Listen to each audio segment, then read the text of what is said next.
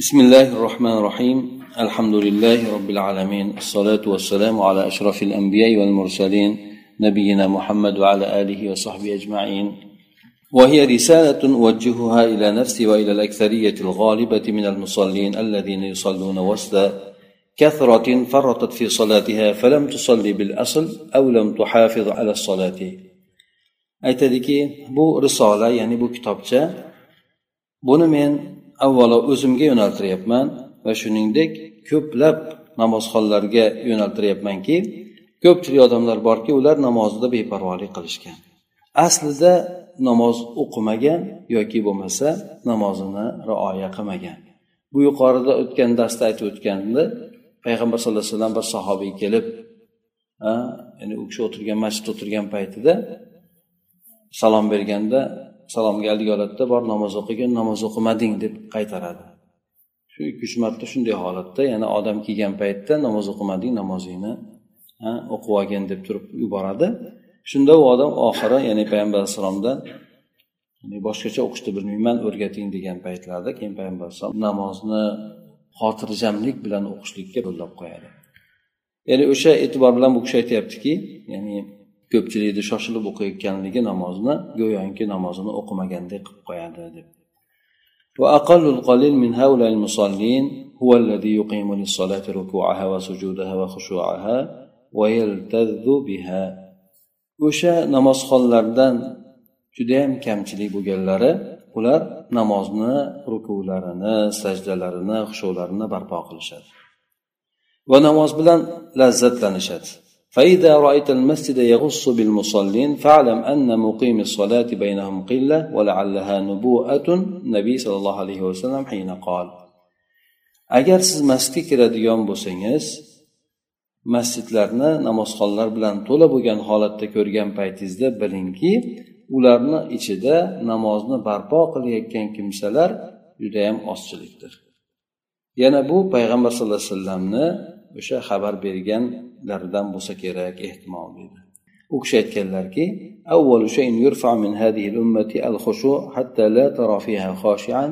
bu ummatdan birinchi ko'tarilib ketadigan narsa bu xushu bo'ladi. Hattoki siz ya'ni o'sha namozda xushu qilgan odamni ko'rmay qolasiz. Ya'ni odamlarni orasida xushu bilan o'qiydigan odamlar yo'qolib ketib qoladi. Hattoki boshqa rivoyatda ham keladi masjidga kirasizu u yerda masjidda ya'ni xushu qilayotgan odamni ko'rmaysiz deydi masjidda judayam ko'pchilik namoz o'qiydiku endi o'sha xushu qilib o'qiyotgan odamni ko'rmaysiz hattoki deb aytadi والحال وصف به عمر بن الخطاب رضي الله عنه أهل زمانه فقال الحاج قليل والركب كثير فكيف بأهل زماننا وهو زمان رق فيه الورع وقل الخشوع holat esa umar ibn hattob roziyallohu anhu o'zini zamondoshlarini sifatlagandek ya'ni u kishi aytganlarki haj qiluvchilar ozchilik lekin hajga safarga chiqqanlar ko'pchilik degan ekan. Ha haqiqiy bir haj qiladigan odamlar ozchilik. Lekin haj varroq bu ya'ni hajga safarga otlangan odamlar karvonlar ko'p o'zi. Lekin o'sha yerdan haqiqiy suratda haj qilib keladigan odam judayam oz bo'ladi deb aytgan ekan. O'sha kishi o'sha davrda shu gapni aytgan bo'lsa bizni endi ahli zamonimiz bilan qanday bo'ladi? endi biz hozirgi yashab turgan zamonamizdagi odamlar bilan qanday bo'ladi endi? Albatta bu zamon taqvo judayam kamayib ketgan xushu esa ozayib ketgan zamondir deb aytib o'tadi. Qodir islom indak ya'ni islomni sizni e'tiboringizdagi qadri qanchalik? Ya'ni qanchalik siz islomga e'tibor berasiz demoqchi. Imom ahmad ibn hambal rahimaulloh aytgan ekanlarki odamlarni islomdan bo'lgan qadri ularni namozdan bo'lgan qadri miqdoridadir deydi ya'ni odamlarni islomni qanchalik e'tibor berishligi ularni namozni qanchalik e'tibor berishligiga qarab bo'ladi degan ekan. Odamlarni islomga bo'lgan qiziqishligi ularni namozga bo'lgan qiziqishligini miqdoricha bo'ladi. فاعرف نفسك يا عبد الله واحذر أن تلقى الله ولا قدر للإسلام عندك فإن قدر الإسلام في قلبك كقدر الصلاة في قلبك ey abdulloh o'zingni tanigan o'zingga bir qarab qo'ygin ya'ni ehtiyot bo'lginki sen alloh taologa islomni oldingda ya'ni seni nazdida hech qanaqangi bir qadri yo'q bo'lgan holatda allohga yo'liqib qolishlikdan ehtiyot bo'lgin negaki islomni seni qalbingdagi qadri miqdori seni qalbingda o'sha namozni qadrichalik bo'ladi. Ya'ni islom demak namozga u kishi tenglashtirib qo'ygan ekan. Namoz islomdagi eng ko'zga ko'ringan eng inson ko'proq qiladigan amallardan bittasi bo'lganligi uchun go'yoki odamni namozga e'tibor berishligi o'sha islomga qanchalik e'tibor berishligini inson bilib olsa bo'lar ekan.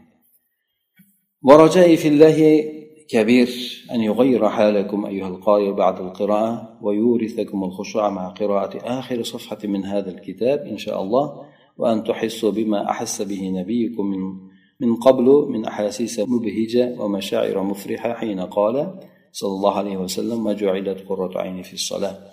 ya'ni meni alloh taolodan qiladigan umidim judayam katta. Albatta o'quvchi birodarlar sizlarni holatinglarni shu kitobni o'qib chiqqandan keyin alloh taolo o'zgartirib qo'yishligini va sizlarga shu kitobni oxirgi sahifasini o'qishlik bilan birgalikda inshaalloh alloh taolo sizlarga xushuni keltirishligini umid qilaman deydi. Va yana sizlar payg'ambarlar sollallohu alayhi vasallam avval his qilgan judayam xursand qiluvchi tuyg'ular bo'lsin insonni shodlikka keltiruvchi o'sha tuyg'ular hissiyotlar mana shu narsalarni his qilishliginglarni sizlar allohdan umid qilaman deb aytib o'tadi. Payg'ambar sallallohu alayhi vasallam aytgan ekanlarki hadislarida meni xursandchiligim namozda qilindi deb inson payg'ambar alayhissalom eng xursand bo'ladigan narsasi namozda qilingan ekan. O'shanday payg'ambar alayhissalom his qilgan sizlar ham tuyg'ularni his qilishliginglarni alloh taolodan umid qilaman deb bu kishi aytib o'tyapti. O'tgan safarda ham aytib o'tgandik inson namoz qanday qilib insonga og'ir yuk bo'lib qoladi. Sekin sekin inson o'sha xushusi yo'qolgan sari namozdagi bo'lgan lazzatni topolmaganligidan namoz yelkasida og'ir bir yukka aylanib qoladiki undan inson qanaqa qilib bo'lsa ham bir qutulib qo'ysam bo'ldi deydigan holatga tushib qoladi. Ya'ni namozni o'qib qo'ydim bo'ldi endi rohatlandim mani katta bir yelkamda g'am turganda namozni o'qidim g'am tushib ketdi deydigan darajaga borib qoladi deb aytib o'tgandi. Demak xushu miftahul istiqomati kulliya وبوابة الهداية لسائر أعضاء الجسد كما أوضح ذلك الإمام جنيد حين قال الخشوع تذلل القلوب لعلام الغيوب يعني خشوع deganimiz o'zi aslida insonni jasadini butun qolgan a'zolarni hammasiga ya'ni nafaqat insonni qalbiga balki butun a'zolarni hammasi uchun umumiy istiqomat hidoyat eshigini kalitidir deydi ya'ni inson hushu qilar ekan xushu qilishligi nafaqat namoziga ta'sirli bo'ladi balki butun hayotiga insonni ta'sir qiladi. Bu narsani esa imom junayd shunday deb aytgan paytlarida ochiqlab bergan ekan bizga xushu degani qalblarni alloh taologa hokisor qilishlik degani. Ya'ni inson qalbini alloh taologa hokisor qilib alloh taoloni huzurida qalbini e, siniq qilishligi. Val qalbu amirul badan qalb esa butun badanni amiri hisoblanadi.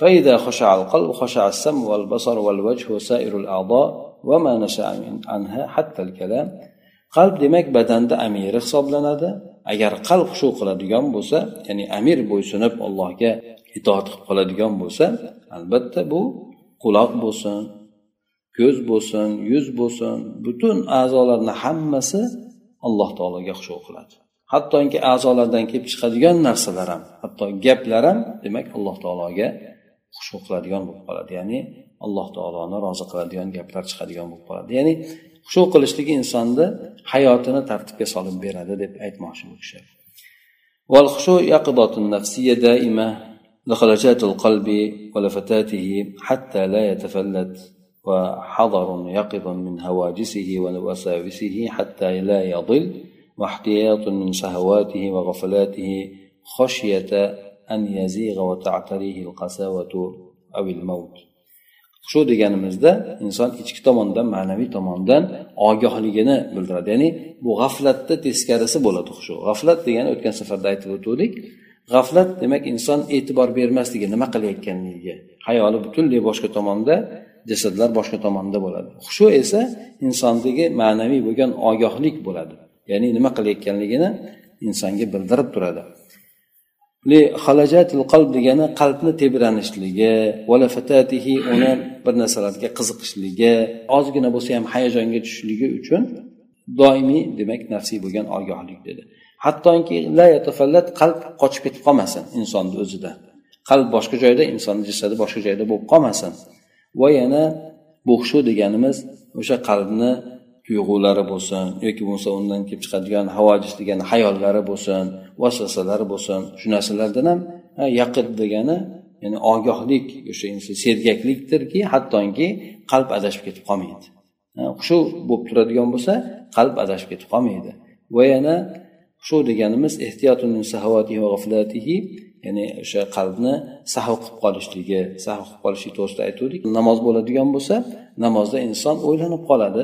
Necha rakat o'qidim buni o'qidimmi o'qimadimmi sajda qildimmi qilmadimmi deb turib va g'aflatga tushib qolishligi o'sha ollohni zikrlarini oyatlarni boshqalarni o'qiydida butunlay hayol boshqa joyda turadi. Go'yoki bu narsa insonda avtomatik suratda bo'layotgandek bo'lib qoladi. Ana o'sha narsalarni bo'lib qolishligidan bu qalbni xushu qilishligi shu narsalardan ehtiyotni olishlik bo'ladi.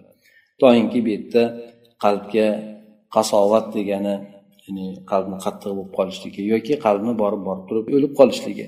Shu narsalar qalbga kirib qolishligidan yana qalb adashib ketib qolishligidan qo'rqib qalb o'zini sahovatlari g'aflatlardan bo'ladigan ehtiyotli bo'ladi deb aytib o'tyapti. Demak shu insonda qalb butun a'zolarni amiri bo'ladigan bo'lsa o'sha qalbni tizginini tutib turadigan qalbni ogoh qilib turadigan narsa xushu bo'lar ekan.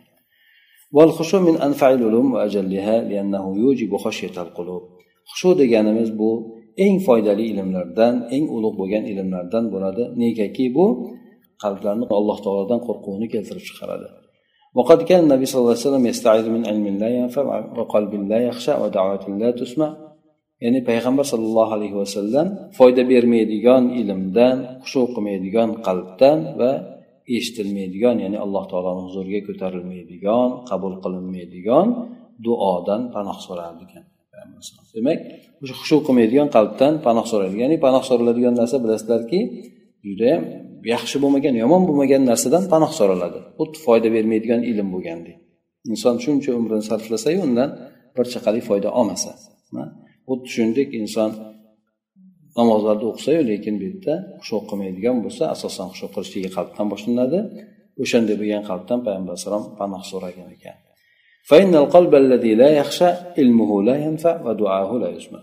Chunki xushu qilmaydigan qalb bo'lsa buni ilmi foyda bermaydi. O'sha qalb qancha ilmga ega bo'ladigan bo'lsa ham u insonni a'zosiga butun badaniga o'z ta'sirini ko'rsatmaydi foyda bermaydi. Uni qiladigan duosi ham g'aflatda bo'lganligi uchun alloh taoloni huzurida eshitilmaydi ijobat qilinmaydi.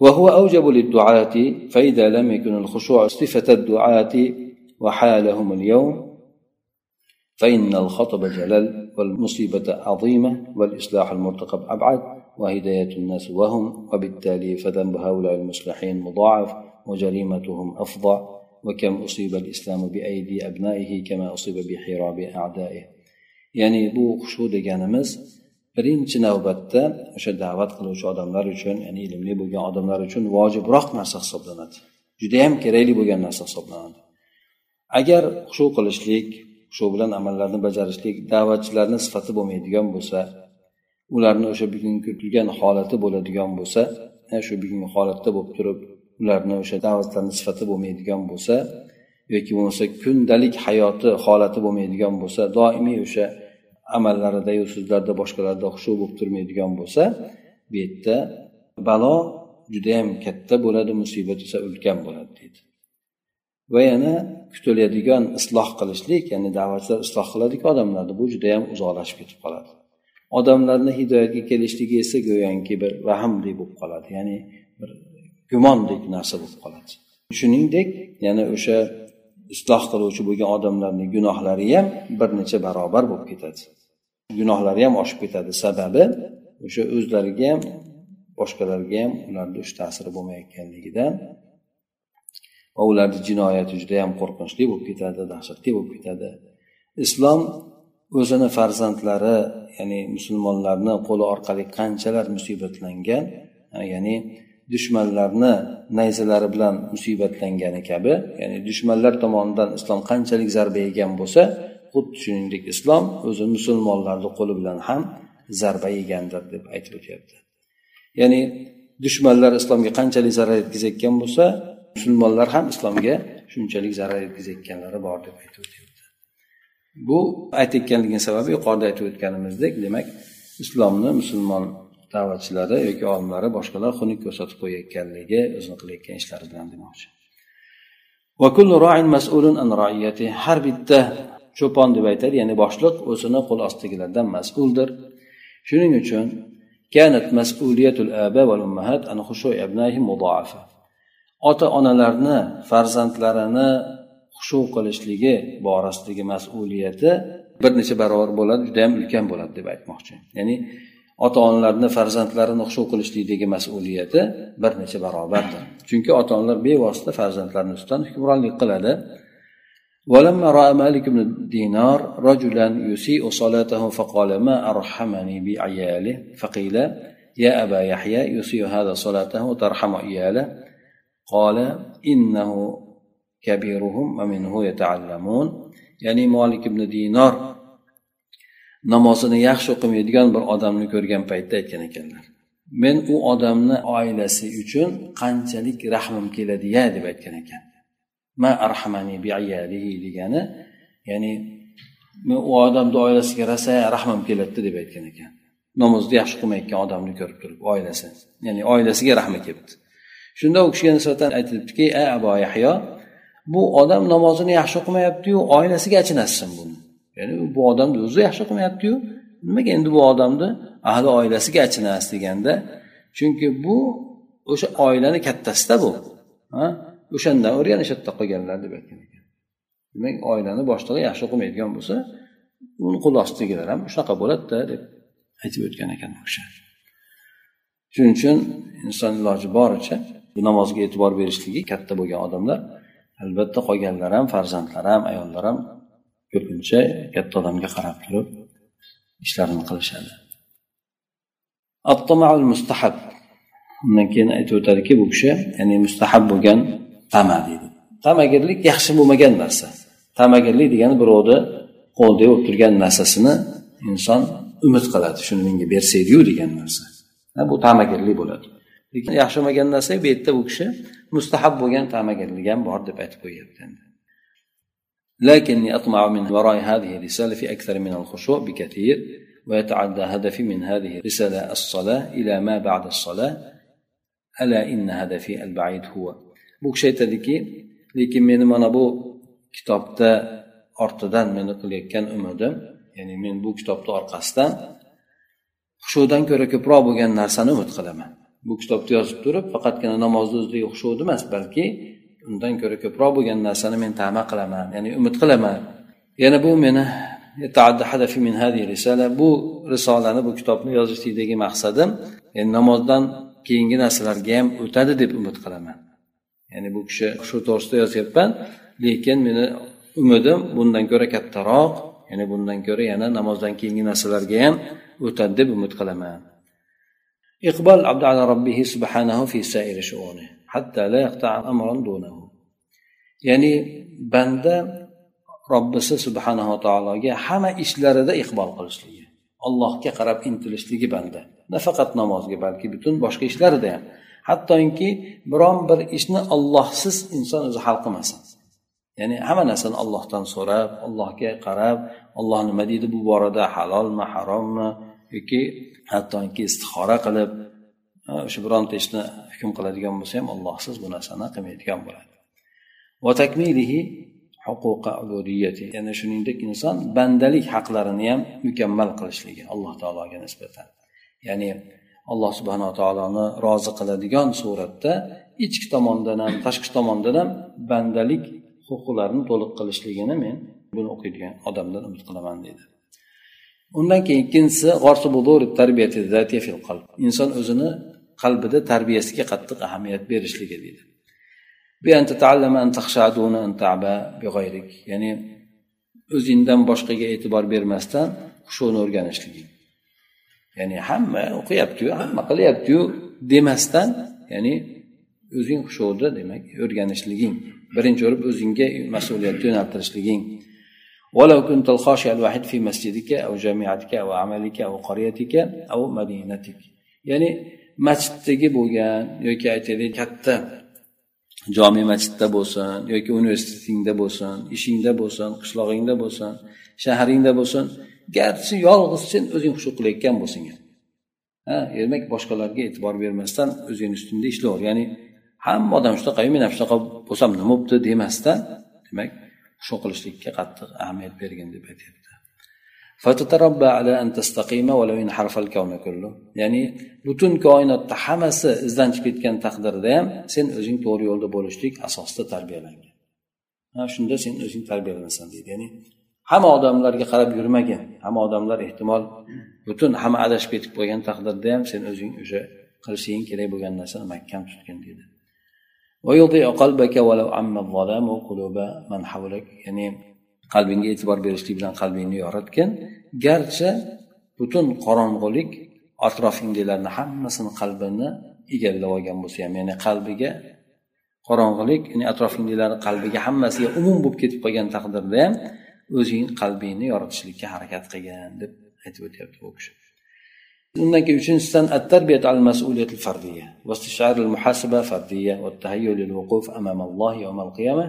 كما وقفت بين يديه في الصلاة في الدنيا keyin o'zing shaxsiy bo'lgan mas'uliyat asosida o'zingni tarbiya qilishliging ya'ni shaxsiy mas'uliyatlar asosida tarbiya qilishlik va yana inson shaxsiy hisob kitobini his qilishligi inson alloh taoloni huzurida qiyomat kunida turishlik uchun inson o'zini tayyorlashligi go'yoki xuddiki sen mana dunyoda namozda alloh taoloni huzurida turasanu xuddi shuningdek qiyomatda ham alloh taoloni huzurida turishlikka o'zingni tayyorlashliging bu risolani ortidan men umid qilayotgan narsam deb aytib o'tyapti. To'rtinchidan esa al musharakat fi ihyai ummati va nusratiha an tariqi salatil khoshiin va tadarruihim. Bu ummatni ihyo qilishlik ya'ni ummatni jonlantirishlikda ummatga shu xushu qiluvchilarni namozi yo'li orqali ularni tavba tasarruf qilishliklari orqali ummatga yordam berishlikda sen ham ishtirok etishliging yoki bo'lmasa ummatni jonlantirishlikda ishtirok etishlik va o'sha hushu qiluvchilarni namozi ularni tavba tazarru qilishliklari orqali ummatga yordam berishlik وما أحوجنا اليوم إلى دعوة صادقة من قلب منيب تحرق أطباق السماء لتسمح ما حل بالمسلمين من ألوان الشقاء bugungi kunda biz qandayam o'sha sochin bo'lgan duolarga muhtojmiz yoki da'vat chaqiriqlarga muhtojmizki bu narsa tavba qiluvchi bo'lgan qalbdan chiqib keladigan chin da'vatlarga duolarga biz qanday ham bugungi kunda muhtojmiz. Ya'ni o'shanday bo'lgan odamlarni o'ziga ham muhtojmiz o'shalarni qiladigan duolariga ham muhtojmiz deydi. Bu ulardan kelib chiqadigan bu duolar bo'lsin chaqiriqlar bo'lsin bular osmon tabaqlarini kuydirib tashlaydi. Ya'ni osmonni yorib tepaga chiqib ketadi demoqchi. Alloh taolo huzuriga chiqib ketadi.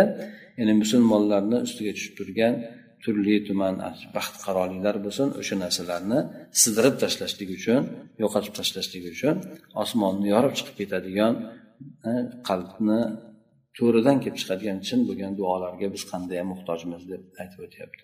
Ya'ni inson bunchalik darajada alloh taologa bog'lanib ibodatlarni butun amallarni qilar ekan albatta alloh taolo ularni duolarini ijobat qiladi. Biz muhtojmiz shunday duolarga deb aytib o'tyapti. ليست الصلاة إذا حركات تستغرق ساعة من اليوم أو بعض ساعة ثم ينقضي الأمر وتغور معاني الصلاة في أعماق النسيان لكنها باختصار حركة تصحيحية وثورة تغييرية تستهدف تعديل مسارك في الحياة وتصحيح وجهتك ya'ni demak namoz deganimiz kunda bir soatini yoki ba'zi bir muddatini o'z ichiga oladigan bir harakatlar emas ekan. Ya'ni namoz degani shunday bir paytni bir besh o'n minutmi qancha bo'lsa ham bir vaqtni ketkazib bir narsani qilib qo'yishlik emas ekan. So'ngra keyin ishlar shu bilan go'yoki tugab namozni ma'nolari unutishlik chuqurliklarida g'oyib bo'lib ketib qolishligi o'sha yillarda umuman e, yo'q bo'lib ketib qolishligi emas ekan. Namoz degan demak inson bir muddat harakat bilan qilib qo'yadida keyin shu bilan ish tugadi bo'ldi. Namozni ma'nolari ham o'sha unutishlik chuqurliklarda qolib ketdi degani emas. Lekin namoz deganimiz bu qisqacha aytadigan bo'lsak bu tashihiy bo'lgan inson xatolarni tuzatishlik uchun bo'lgan harakatdir. Va hayotini o'zgartishlik bo'lgan bir insondagi inqilobdir bu narsaki. Bu sizni hayotdagi bo'lgan yo'nalishingizni tuzatishlikni to'g'irlab berishlikni maqsad qiladigan tag'yiriy bir inqilob yoki bo'lmasa tuzatishlik bir harakatidir deydi. Yana alloh taoloni e'tiborida qaytadan sizni tuzilishingizni qaytarib beradi. Tuidu siyog'ataka degani siyog'a degani bir narsani qo'yishlik. Masalan tilla quyiladi bitta idishga solib turib yoki bir temirlar boshqa narsalar quyiladiku qolipga solib turib. Xuddi go'yoki alloh taoloni e'tiborida siz yangitdan qolipga solib tayyorlab beradigan bu harakatdir deb aytib o'tyapti. Ya'ni bu kitob o'zini yaqin uzoq bo'lgan maqsadiga hali erishadimi?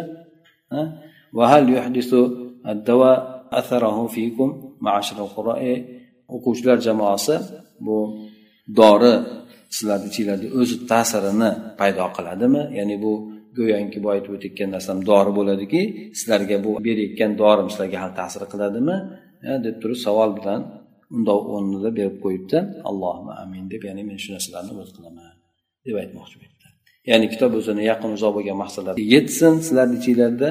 Yana bu berayotgan dori o'zini ta'sirini sizlarda ko'rsatsin deb aytib o'tmoqchi ekan. Bu muqaddimasida aytib o'tgandik endi mavzuga kiramiz.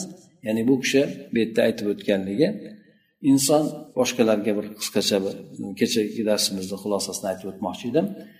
Namoz nimaga insonda e'tiborsiz bo'lib qoladi? Chunki inson bir narsani qilaversa refleks bo'lib qoladida inson o'zi ado etadigan darajaga kelib qoladi. Quloqni qoqadi til o'zi aylanib sanoda aytadi alhamduni o'qiydi surani o'qiydi. Siz umuman e'tibor bermaysiz ham ikki rakat o'qib turib salom beradi. Ba'zida o'qib turib salom berib turib namozni o'qiyapman deb qo'yadi. Shu holat insonda bo'ladi bo'lmaydi emas. Ba'zida ozroq ba'zida ko'proq bo'ladi. Xuddi yoki namoz ustiga turasizda quloq qoqasiz bir muddatdan keyin salom berasiz ketasiz. Haligi refleks bo'lgan amallar hammasi ado etiladi. Shu narsani yo'qotish kerak deb bu kishi aytib o'tgandi o'tgan safarda buning uchun esa inson payg'ambar sallallohu alayhi vasallam qo'llagan zikrlar bor duolar bor namozda qilinadigan o'shalarni har xil turlarini ado etishlik. Birisidan o'sha sizga go'yoki odatiy narsaga aylanib qolganligini sezsangiz boshqachaga ko'chib o'ting degan bu kishi. Masalan sanoda ham besh xil surat payg'ambar alayhisalomdan keladi. Yana undan tashqari inson rukuda sajda turgan paytda duolarda yoki tasbehlarda payg'ambar alayhisalomdan kelgan bo'yicha ba'zan ziyodalar bilan qilishligi alhamdudan keyin zam suralarini har xil qilib o'qishlik ya'ni doim kichkina suralarni o'zi bilan cheklanib qolib turib ya'ni til o'zi aytib ketaveradigan qul allohat yoki shunga o'xshagan suralar bilan emas balki almashtirib almashtirib turadigan bo'lsa odam e'tibor beradi. O'shanaqa qilib sekin sekin inson namozini qanday o'qiyotganligini e'tibor berish kerak bo'lmasa aytib o'tganimizdek go'yoki inson quloq qoqsa o'z o'zidan olib ketib olib ketib turib salom berib ketib qoladigan o'qib deydigan o'zi yakka suratda o'qiyotgan bo'lsa ho masjidda o'qiyotgan bo'lsin insonda shunaqa narsalar ko'p sodir bo'lib qoladi shu narsalarni yo'qotishlikka bu kishi bu yerda bizga tavsiyanomalar bermoqchi سبحانك اللهم وبحمدك نشهد ان لا اله الا انت نستغفرك ونتوب اليك اللهم انفعنا بما علمتنا وعلمنا ما ينفعنا وزدنا علما